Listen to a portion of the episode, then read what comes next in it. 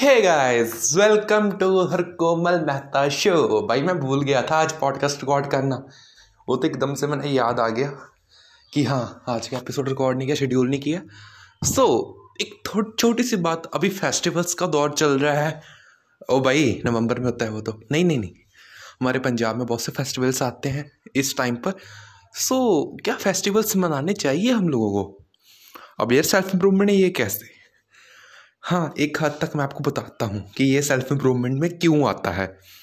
तो आप सोचो, आप किसी फेस्टिवल को मनाते हो, उसमें बहुत कुछ सीखते हो बट यार, अगर आप एक एडिक्टिव की तरह मनाते हो कि यार बसंत आई हुई है, और तो पतंगी चढ़ाएँगे हम काइट फ्लाइंग ही करेंगे just for two three months मेरे काफ़ी दोस्त हैं ऐसे जो इतना means I have to say like that कि दो दो हज़ार रुपये सिर्फ़ इन चीज़ों पर खर्च देते हैं। जबकि मैं उनको कहूँ, यार, आप मेरा कोर्स ले लो, या मैं बुक फाइव रुपीज़ की लॉन्च कर रहा हूँ ई बुक मैंने ट्राई किया एक बार जस्ट ऐसे कन्वे करने का। तो उन्होंने जवाब दे दिया, जो देखो यार, कैसी मैंटेलिटी है ना तो इस प्रोफेस प्रोस्पेक्टिव से आप देखो कि सेल्फ इम्प्रूवमेंट में ये आते नहीं। सो so बेसिकली मैं आपको दूँ, कहूँगा कि यार, त्यौहार के दिन त्यौहार मनाओ।